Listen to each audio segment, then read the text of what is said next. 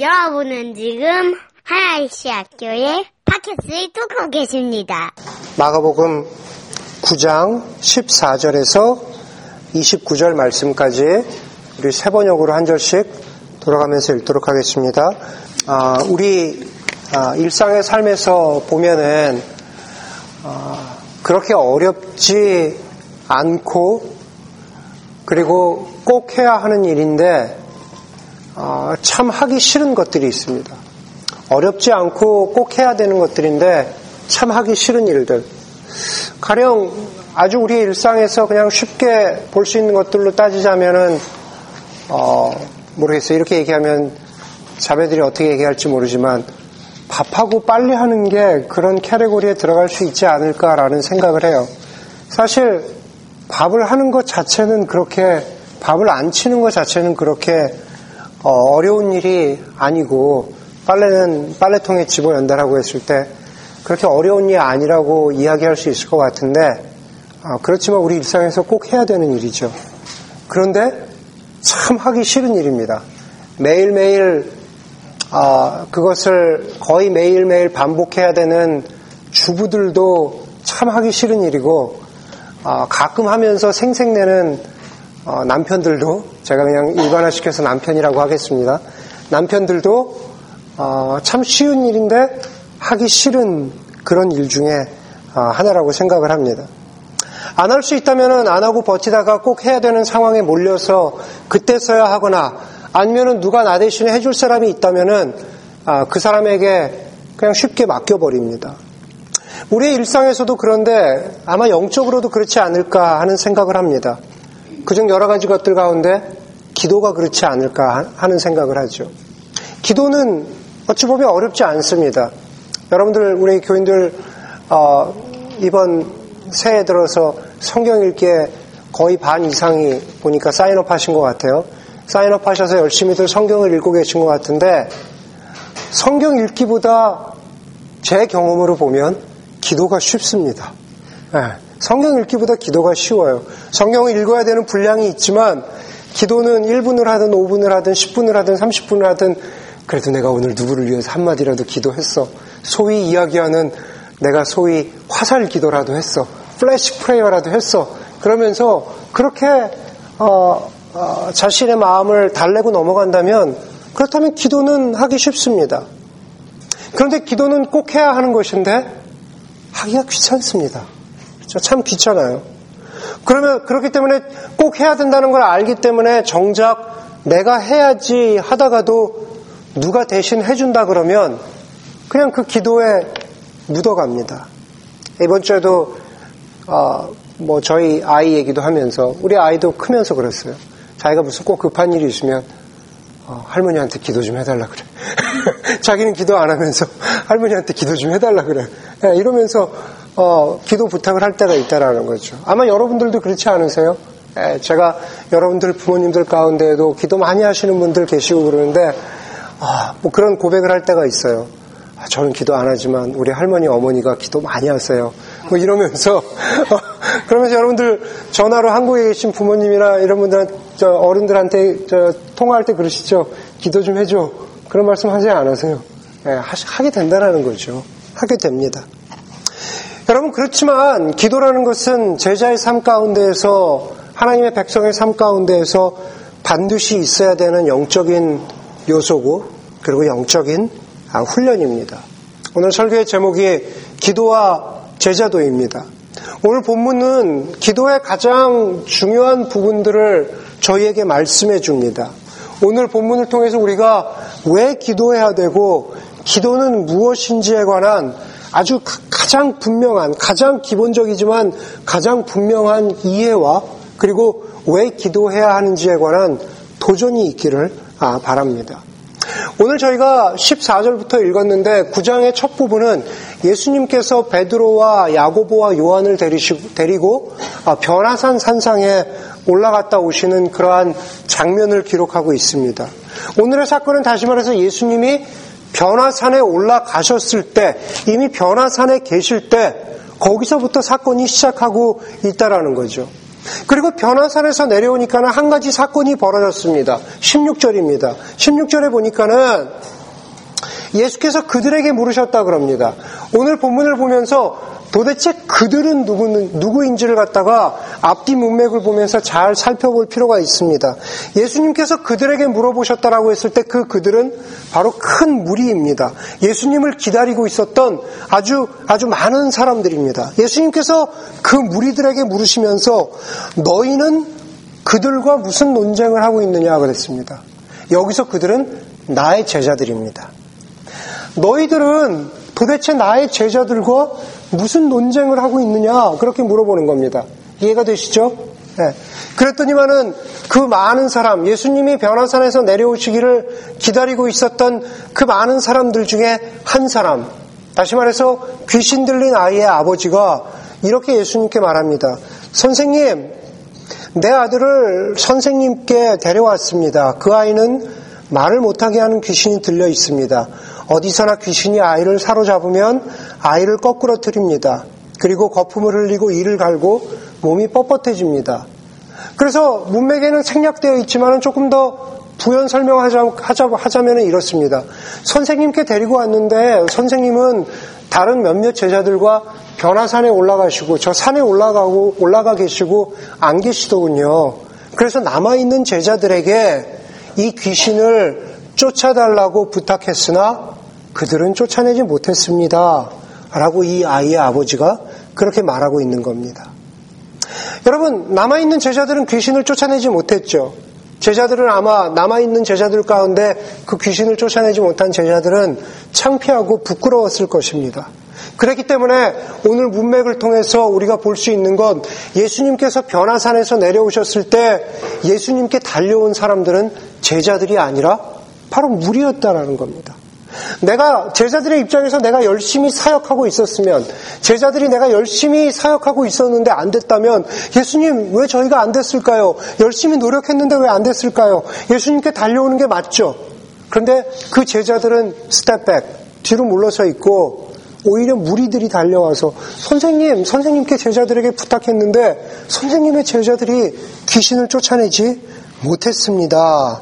라고 그렇게 말하고 있습니다.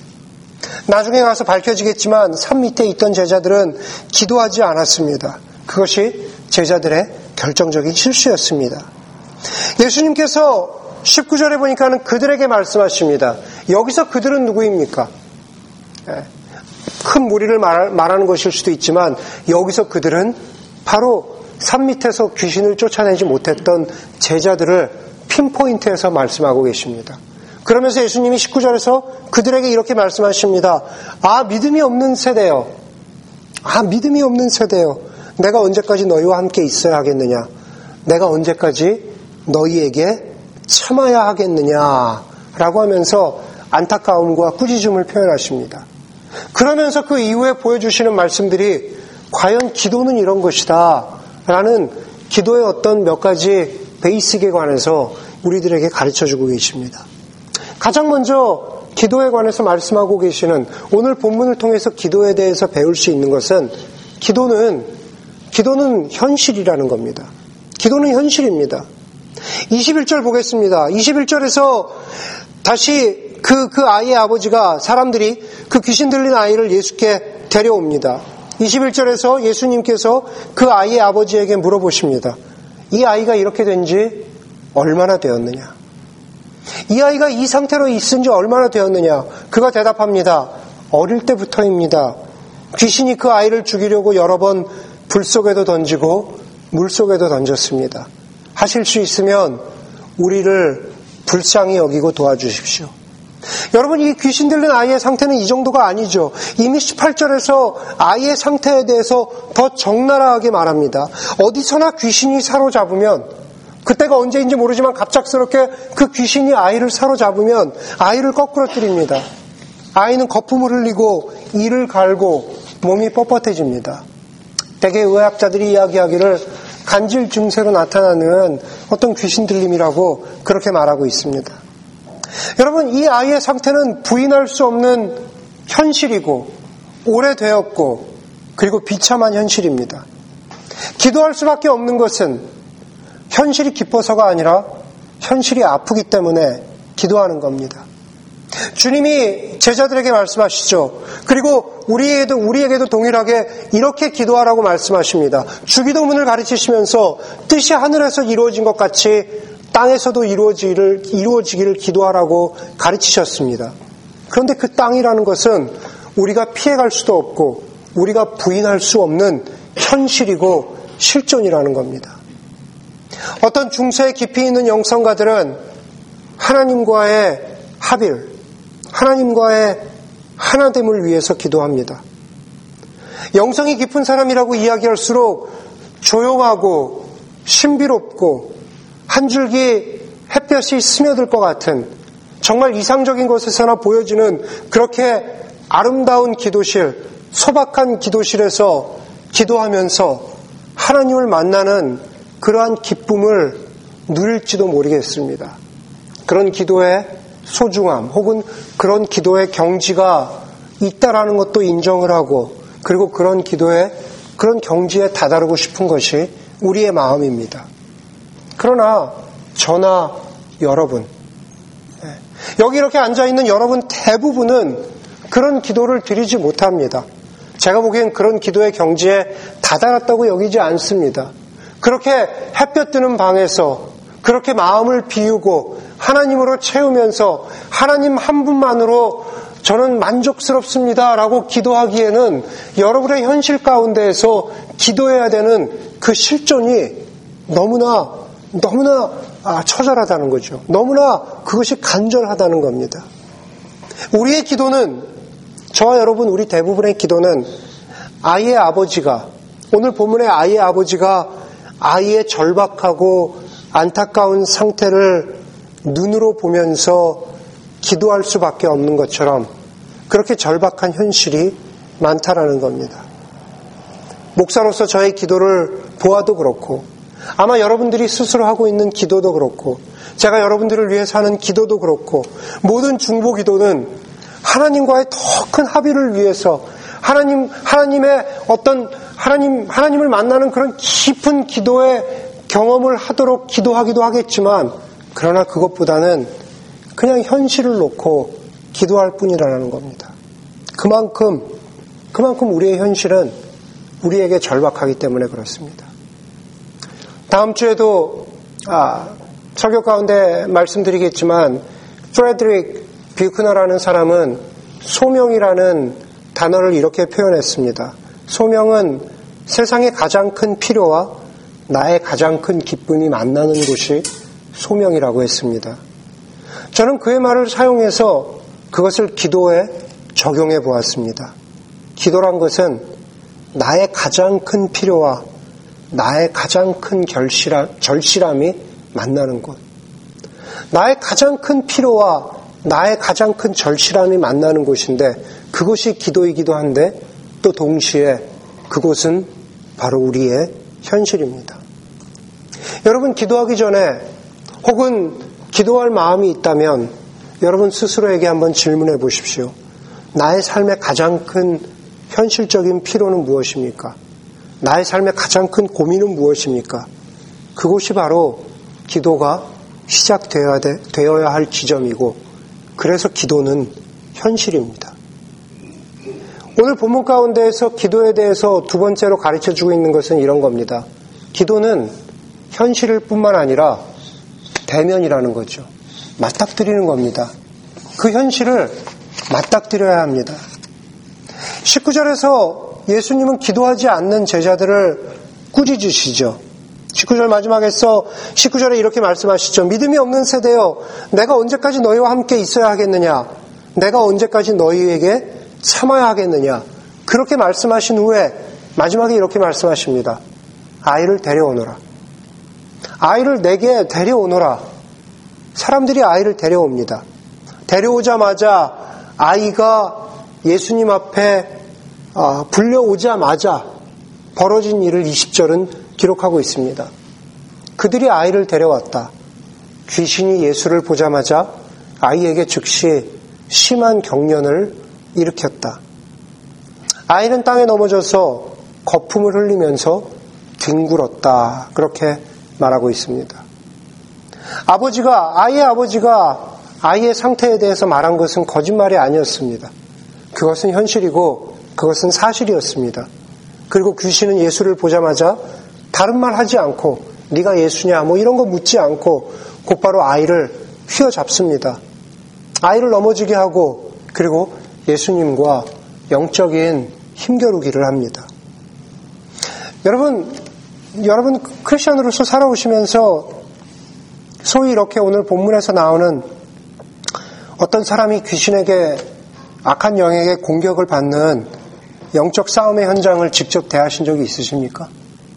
여러분 있으세요? 정말 우리 흔히 막 귀신 들렸다 그러면서 혹은 막 아, 악한 영에게 막 힘들어하고 그렇게 그런 그런 사람을 직접 눈앞에서 보면서 아, 공포 영화 말고 예, 직접 직접 눈앞에서 보신 적이 있으십니까?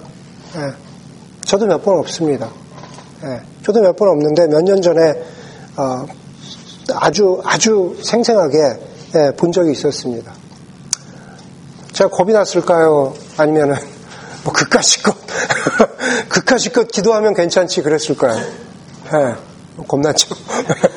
예, 겁나요. 예, 겁안 난다 그러면 거짓말이고 저는 겁이 났습니다. 예, 겁이 났습니다. 그런데도 겨우 옆에서 기도할 수 있었던 것은 그 현장을 아, 컨트롤하고 다스리는 그 주된 책임이 저에게 있는 게 아니라 거기 제가 존경하는 예, 영적 전쟁에 소위 영적 전쟁에 아주 뛰어나신 예, 선교사님이 제가 존경하는 아주 멘토 선교사님이 그 현장에 계셨습니다. 거기서 많이 배웠습니다. 선교사님은 목소리를 높이시지도 않고 아, 그냥 젠틀하게 하지만 분명 있고 분명하고 확신 있게 예, 그 현장을 아, 제압하셨어요. 제압하셨어요. 제가 그것을 보면서 많이 배웠습니다. 오늘 20절에 보니까는 아이가 정상적인 상황이 아니죠. 오히려 위급한 상황입니다. 그런데 예수님이 서두르지 않으십니다. 본문은 다 이야기하지 않지만 그 상황에서 뭔가 당황하고 뭔가 해보려고 길을 썼지만 아무것도 할 수 없었던 제자들과 되게 비교되죠. 예. 우리는 우리도 비슷한 영적 상황을 맞닥뜨린다면은 어디서 우리가 그렇게 어, 배웠는지는 모르겠지만은 어, 우리의 목소리가 터져라 갈라져라 무슨 막 통성 기도를 하고 중보 기도를 해야 이 상황이 제압될 것 같습니다. 그렇죠? 그건 혹시 우리가 무서워서 그런 게 아닐까요? 우리가 무서워서 그런 거예요. 네. 무서워서 막 내 목소리에 나라도 좀 위로를 하려고 어? 그런 그런 경우가 많다라는 거죠. 네. 예수님 그렇게 하지 않으셨다라는 거죠. 예수님 차분하게 그 상황을 직면하시고 그리고 대면하시고 25절에서 쭉 그 상황을 보신 다음에 그리고 예수님이 25절에서 선포하시죠. 선포는 곧 기도입니다. 저희 선포는 곧 기도입니다. 예수님께서 이렇게 말씀하십니다. 벙어리와 귀머거리가 되게 하는 귀신아, 내가 너에게 명한다. 그 아이에게서 나가거라. 그리고 다시는 그에게 들어가지 말아라. 꼭 굳이 목소리를 높일 필요는 없지만 복음 안에서 자신 있고 확신 있게 대면하는 것.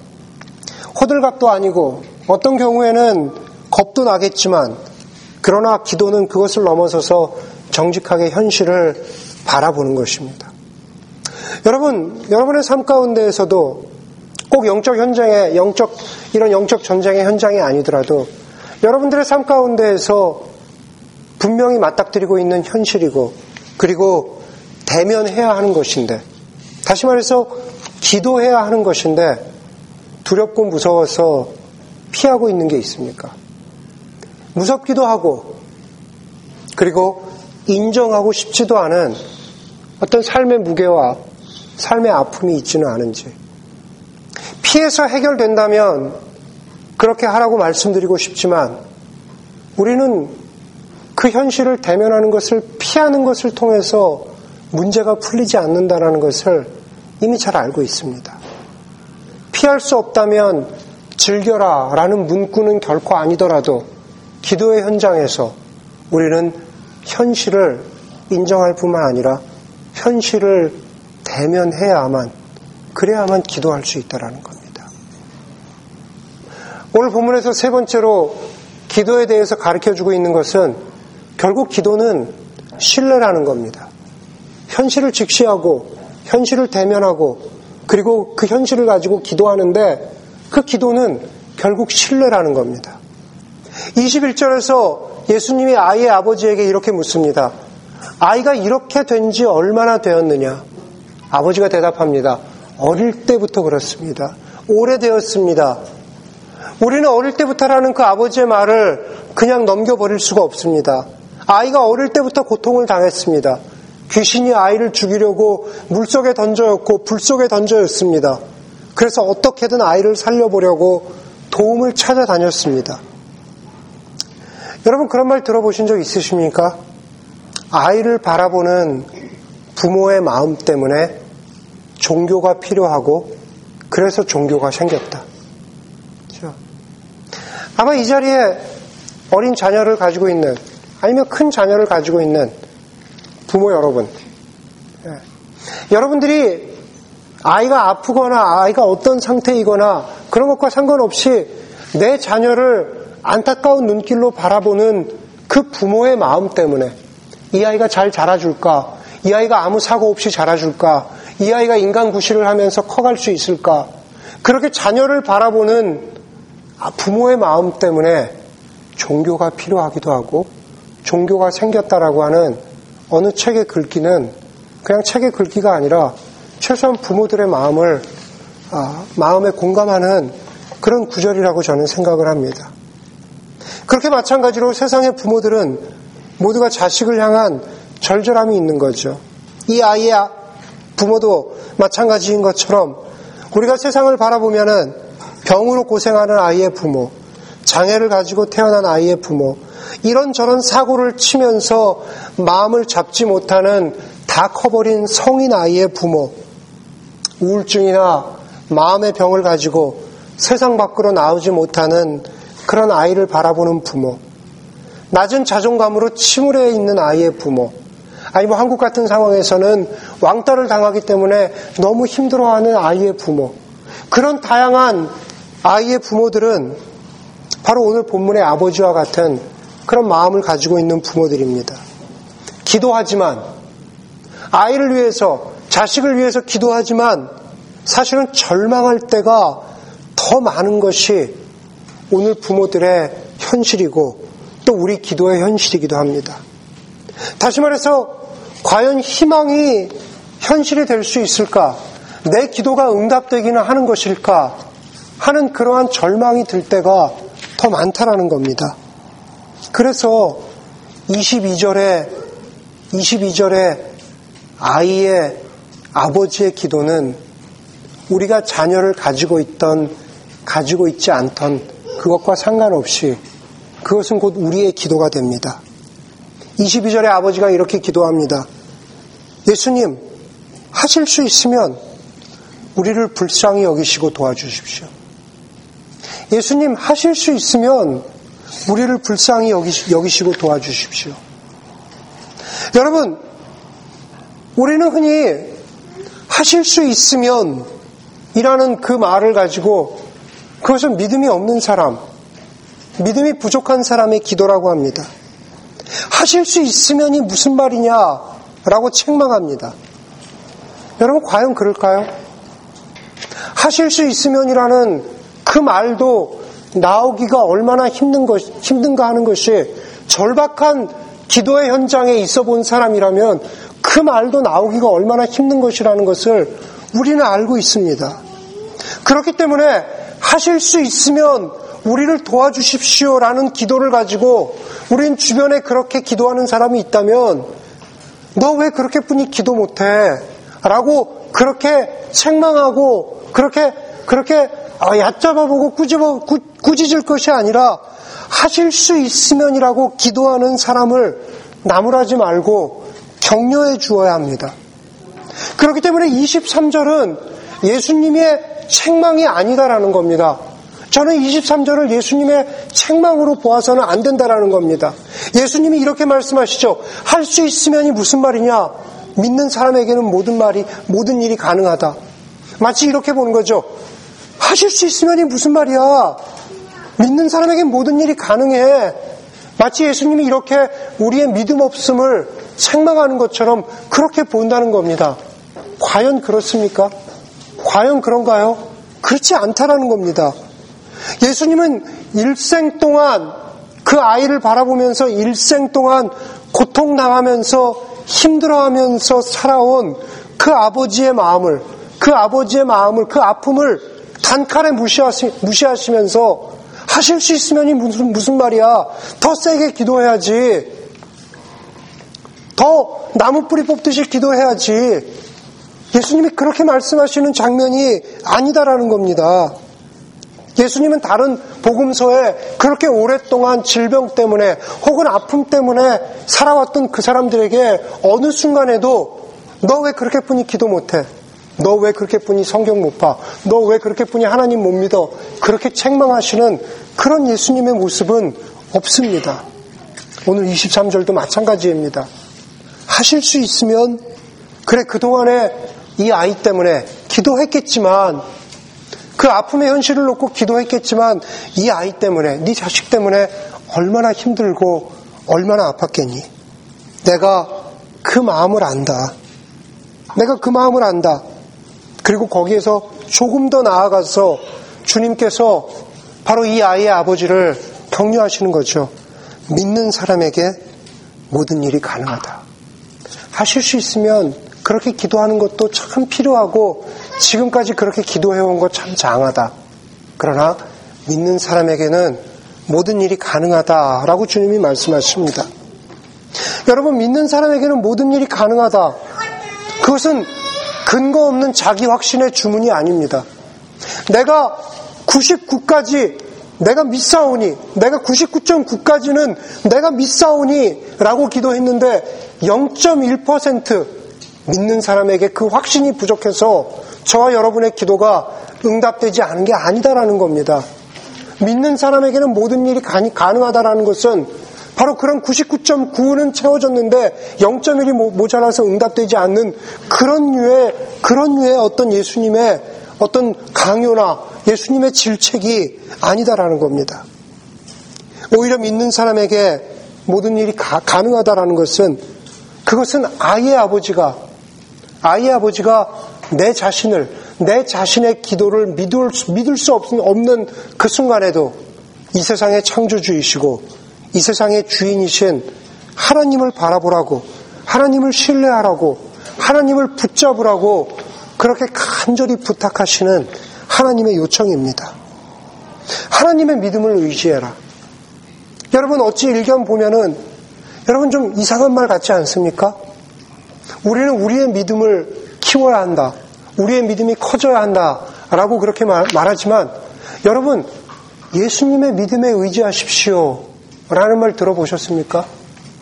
예수님의 믿음에 의지해라. 잘 들어보세요. 예수님을 의지해라가 아니라 예수님의 믿음에 의지해라. 예수님이 가지고 계신 믿음에 의지해라. 라는 말 들어보셨습니까? 여러분, 로마서, 로마서 1장 16절, 17절에 보면은 우리가 잘 아는 구절이 있습니다. 하나님의 의가 복음 속에 나타납니다. 이 일은 오로지 믿음에 근거하여 일어나, 일어납니다. 이것은 성경에 기록된 바 의인은 믿음으로 살 것이다 한 것과 같습니다. 제가 여러분, 저와 여러분들에게 익숙한 아주 오래된 개정개혁 번역으로 읽어드리겠습니다. 복음에는 하나님의 의가 나타나서 믿음으로 믿음에 이르게 하나니 기록된 바 의인은 믿음으로 말미암아 살리라. 그렇죠? 루터가 붙잡았던 종교 개혁의 말씀이죠. 복음에는 내가 복음을 내가 복음을 부끄러워하지 아니하노니 복음에는 하나님의 의가 나타났는데 믿음으로 믿음에 이르게 하나니 그랬습니다. 여러분 한번 생각해 보십시오. 여러분들 오랫동안 들었던 구절인데 믿음으로 믿음에 이르게 한다. 첫 번째 믿음은 도대체 누구의 믿음이고 두 번째 믿음은 도대체 누구의 믿음입니까? 누구의 믿음으로 누구의 믿음에 이르게 한다라는 말입니까? 여러분, 믿음이라고 번역된 그 단어는, 단어는 원래 원어 성경에 보면은 신실함이죠. 신실함. 믿음은 신실함이라는 겁니다. 그러므로 믿음은 복음에는 하나님의 의가 나타났는데 믿음으로 믿음에 이르게 한다라고 했을 때 그 첫 번째 믿음으로의 믿음은 신실함이라고 번역해야 됩니다. 그럼 누가 가진 신실함이냐라는 겁니다. 누가 가진 신실함? 다시 말해서 복음에는 우리를 살리는, 우리를 의롭게 하는 하나님의 의로우심이 그 안에 드러나 있는데 그것은 누구의 믿음? 누구의 신실함? 바로 예수 그리스도의 신실함으로 시작해서 우리로 하여금 믿음에 이르게 한다라는 겁니다.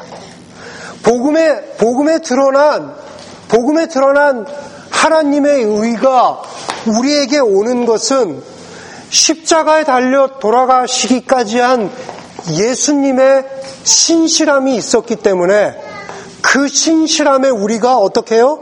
의지할 때 우리의 믿음이 살아있는 믿음이 된다라는 겁니다. 우리의 믿음은 그냥 자기 확신류의 맹목적인 믿음이 아니라 그냥 내가 믿습니다라고 하는 그 맹목적인 믿음이 아니라 십자가에 달려 돌아가신 예수 그리스도의 신실함을 우리가 붙잡을 때 예수 그리스도의 그 믿음을 붙잡을 때 우리가 복음 안에 드러난 하나님의 의를 우리가 누리게 된다라는 겁니다. 그게 믿음이라면 그게 믿음이라면 믿는 사람에게 모든 일이 가능하다라고 했을 때 그 믿는 사람, 우리의 기도, 우리의 믿음은 무엇에 의지해야 합니까? 바로 예수 그리스도의 신실함에 의지해야 된다라는 거죠. 아이의 아버지가 하실 수 있으면이라고 기도하면서 그 기도 가운데 의심도 있고 여전히 절망도 있고 여전히 좌절도 있겠지만 예수님이 말씀하시는 것 하실 수 있으면이 무슨 말이냐? 믿는 사람에게는 능치 못함이 없다라는 그 말씀은 너는 어저, 너는 여전히 의심할 수 있고 너는 여전히 절망할 수 있겠지만 그 순간에도 나의 신실함에 나의 신실함에 의지하라는 예수님의 부탁입니다. 그게 참된 기도이고 그게 신뢰라는 겁니다. 기도뿐만 아니라 우리가 살아가면서 믿음 생활에서 가져야 되는 그 태도가 특 별히 기도에서 가져야 되는 태도는 바로 예수님의 신실함에 의지하라는 겁니다. 여러분들의 현실, 저의 현실, 우리가 대면해야 하는 것들 두렵고 걱정될 때가 많습니다. 과연 이루어질까 걱정될 때가 많습니다. 그러나 동일하게 우리에게도 말씀하시는 거죠. 예수님의 신실함에 기대어 보지 않겠냐. 예수님의 신실하게, 신실함에 기대어 보라고. 그게 기도입니다. 그리고 나서 마지막으로 주님이 이렇게 말씀하십니다. 기도는 우리의 기도와 기대와 상상 너머에 소망을 갖는 거죠. 우리의 기대와 상상 너머에 소망을 갖는 겁니다. 25절에서 예수님이 악한 귀신을 꾸짖으시면서 그 아이에게 나가라고 선포하십니다. 기도하시는 거죠. 네. 눈 뜨면서 기도하시는 겁니다. 눈 감고 귀신 나가. 이러시지 않았을 거 아니에요. 눈 뜨고 하셨을 거 아니에요. 여러분, 여러분, 기도 눈 뜨고 하셔도 됩니다. 기도 눈 뜨고 하세요. 네. 기도가 지겨우시면, 뭐 나중에 또 우리 기도에 대해서 말씀드릴 때 하겠지만, 기도가 지겨우시면 힘드시면 가장 좋아하는 걸 기, 하면서 기도하세요. 여기 가까운 데 있는 어떤 유명한 미국 목사님은 자기는 어, 트레드밀 위해서 기도한다고 그러시더라고요. 뛰면서. 네. 하여간 그렇게 기도하세요. 예수님이 그렇게 선포하셨습니다. 눈 뜨고 기도하셨어요. 그런데 26절에서 참 재밌는 일이 벌어집니다. 귀신은 소리를 지르고서 아이에게 심한 경련을 일으켜 놓고 나갔다. 그리고 나서 아이가 죽은 것과 같이 되었다 그랬습니다. 아이가 죽은 것과 같이 되었다. 귀신이 나갔습니다. 이제 아이가 정상이 되, 고 곧바로 아이다움을 되찾고 모두가 행복하게 살았다. 그렇게 결말을 맺으면 좋겠는데 기도의 응답이 이루어졌다라고 보면 좋겠는데 그렇지 않습니다. 아이는 죽은 것과 같이 되었습니다. 그리고 주변의 사람들도 그것을 확인해 주죠. 사람들이 모두 말하기를 아이가 죽었다 하였다. 아이가 죽었다 하였다. 그렇습니다. 우리가 우리가 느끼는 당황의 당황함의 지점은 바로 이 지점인 거죠.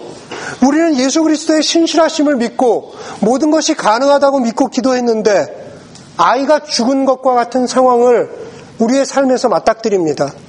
아무 일도 일어나지 않고 오히려 그냥 상황이 그렇게 끝나버립니다. 기도가 아무런 소용이 없는 것 같은 예수님의 신실하심을 믿고 기도했는데 아무런 일도 벌어지지 않은 것 같은 그러한 상황에 맞닥뜨립니다. 하나님을 원망합니다. 내 기도가 멍청한 행동이었을까? 시간 낭비였을까? 그렇게 절망합니다. 과연 그럴까요? 예전에 다른 설교에서 레이튼 포드의 중간 시간에 대해서 제가 여러분들에게 말씀드린 적이 있습니다. 기억하십니까? In between time. 중간 시간에 대해서 말씀드렸습니다.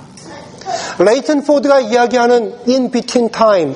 어떤 사건과 사건 중간에 있는 중간 시간입니다. 첫 번째 사건은 첫 번째 사건은 예수님께서 성금요일에 돌아가신 십자가 사건입니다. 두 번째 사건은 오순절 다락방에 성령이 임한 아주 놀라운 어떤 뜨거운 뜨거운 성령 임재의 그런 현장입니다. 그런데 여러분 예수님이 십자가에 돌아가시고 오순절 성령의 다락방 가운데 다락방 사건에 있기 전에 그 중간 시간은 그냥 중간 시간이 아닙니다. 제자들에게는 되게 혼란스러운 시간입니다. 예수님은 왕이라고 하셨는데 돌아가셨습니다. 죽으셨습니다. 무덤에 시체는 없어졌다고 하는데 어디로 간지 모르겠고 무엇을 믿어야 할지 예수님이 나타나셨다고 본 사람도 있다고 하는데 정말 그것을 믿어야 할지 당황스러운 시, 간들이었습니다 제자들에게 혼란스럽고 제가 제자들에게 당황스러운 이 시간은 언제 해결됩니까? 오순절 마가의 다락방에 성령이 임하시고 나서 그리고 나서 그 불안함과 두려움이 해소되었습니다. 여러분 기도에도 중간 시간이 있습니다. 바로 이런 시간이죠. 예수님이 기도로 귀신을 쫓아내 보내셨습니다. 벌떡 일어나야 될 것 같은데 아이는 아이는 그냥 죽은 것 같아요. 나는 예수님의 신실하심을 믿고 기도했는데 아무 일도 벌어지지 않아요.